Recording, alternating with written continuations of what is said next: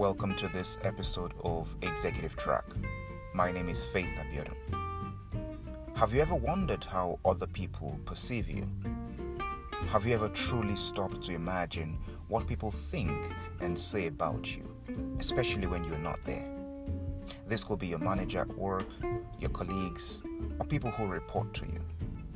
Perhaps this could be people who evaluate your application for a job or a promotion or some other opportunity. In essence, how do you show up? And specifically, how do you show up in a corporate environment? This episode is inspired in part by some of my reflections from job interviews that I have conducted, applications that I have reviewed, and conversations in which I have participated. You know how they say that you should not judge a book by its cover? Yeah, that's nonsense.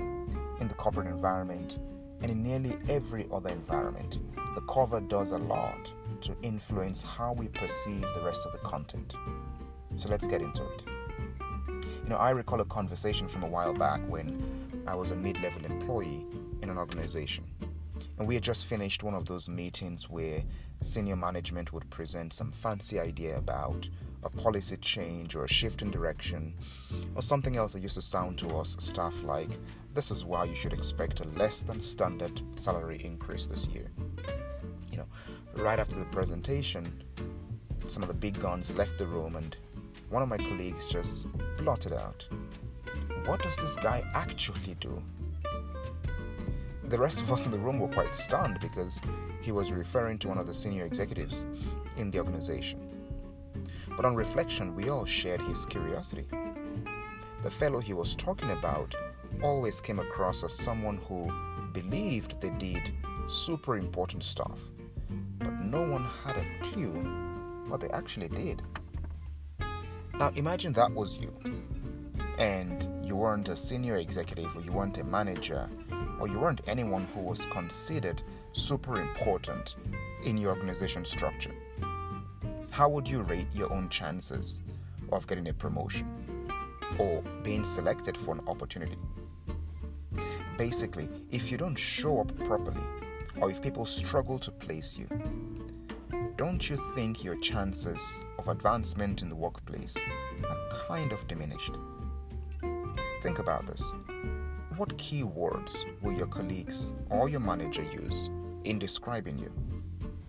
You need to be thinking beyond the nice, fluffy descriptions like, she's a good person, or he's a great guy to have on the team.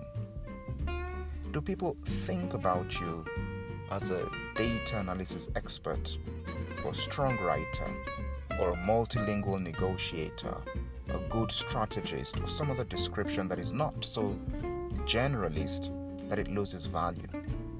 Do they think about you as indispensable? Will they struggle to replace your skills on the team? Are you reputed for being a hard worker someone who's relentless in the pursuit of excellence?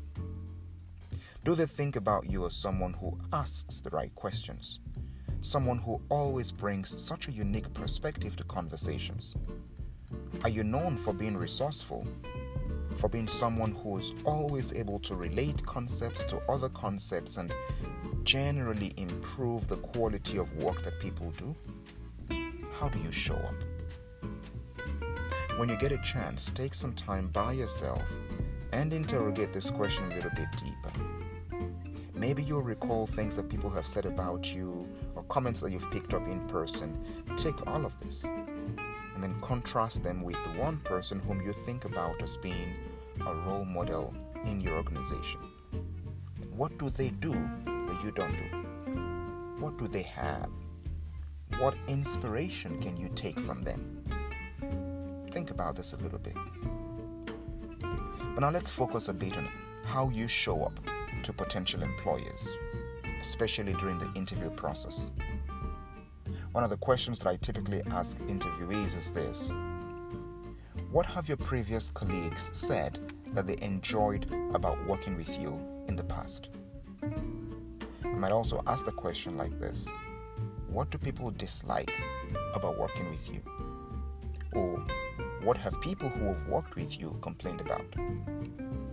I've got some very revealing answers to these questions whenever I've asked them.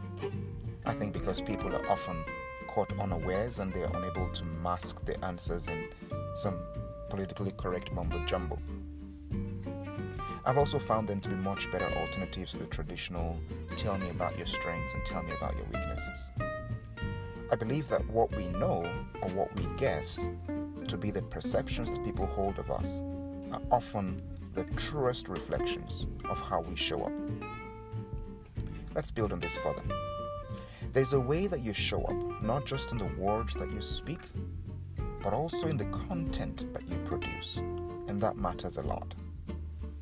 One of the reflections that stands out the most for me from my previous interview experiences has been the quality of presentations that I have received whenever an assignment has been requested.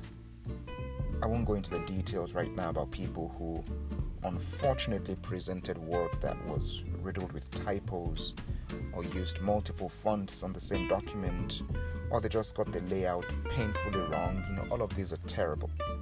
And frankly, they say a lot about the quality of work that the prospective employee might produce if hired. As painful as it sounds, good intentions do not matter. It is all about the quality of what is on display. Now, I have found that those who make an effort to produce visually appealing assignments have tended to travel much further in the recruitment process than those who didn't. There's just something about someone who takes the effort to deliver not just good content, but a good presentation, and that is extremely appealing. I would even venture to say that you could make an interviewer positively biased towards you just by the quality of your presentation. If you've seen some expertly created slides, perhaps the kind that are created by consultants, you will not much appreciate shoddy slides going forward. And so, if you're applying for a role and you get a chance to do an assignment, I suggest that you give as much attention to the presentation of your work as you do to the quality of your ideas. And here's why that matters everything I've talked about so far is rooted in the science of organizational behavior.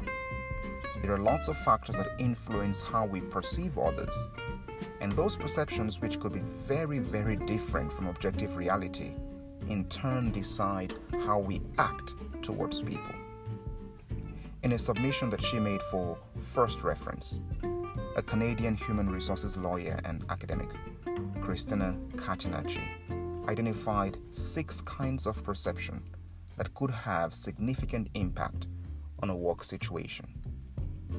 First, what she calls fundamental attribution error. This is a situation where you underestimate the influence of external factors and overestimate the influence of internal factors when you're making judgments about the behavior of others. We do this all the time. Secondly, she lists self serving bias, the tendency that we have to attribute our own success to internal factors while blaming our failures on external factors. Thirdly, selective perception our tendency to selectively interpret what we see based on our own interests, our backgrounds, our experiences, and our attitudes. This is a common one. We tend to see other people as we are. Through the lenses of our own experiences and as such, we judge them based on where we are coming from rather than where they are coming from.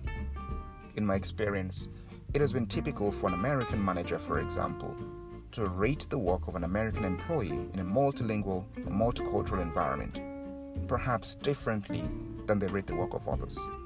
It's often unconscious, but it's the reality. Fourth, and slightly related to selective perception, is the concept of projection. It's our tendency to attribute our own characteristics to other people. We begin to expect elements of our own personality in other people.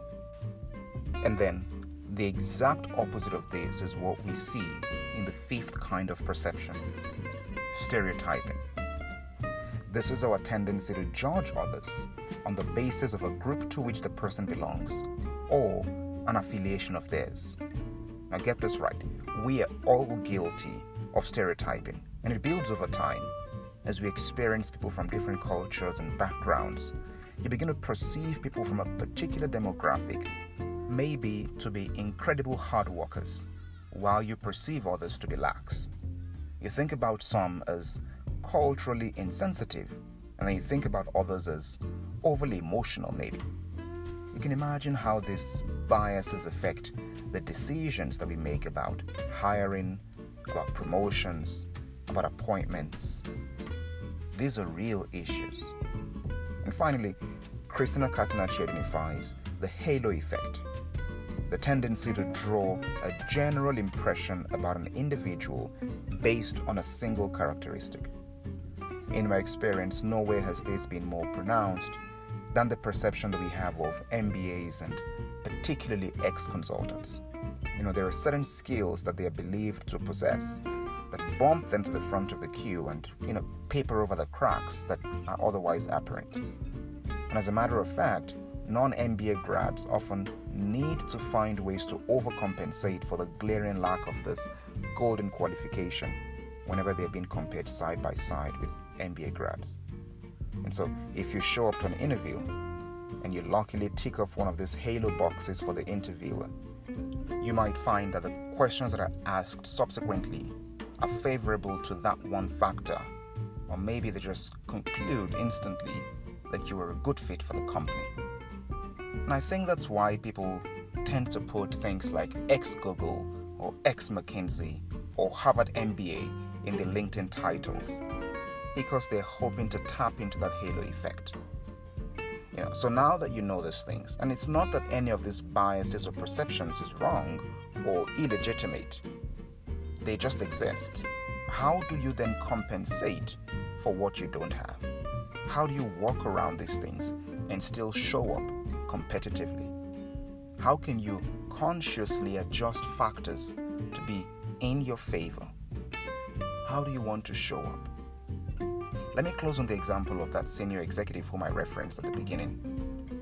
The interesting thing about that episode is that I had a little bit more insight into what the person actually did, and it was a lot. But others did not have that insight. And I could clearly see why no one else seemed to think that they did anything more than hop between meetings and look important. It goes to show that no matter how high up you are on the ladder, you are still being observed for how you show up. Titles, years of experience, these things do not take the questions away. You always need to prove yourselves, even to your subordinates. Well, thank you very much for listening to this episode. I trust that you've got some relevant takeaways from today. And if so, please share this episode with a friend and let me know what resonated with you. I am convinced that the journey feels shorter when we travel together. Until next time, thank you for joining me on the executive track.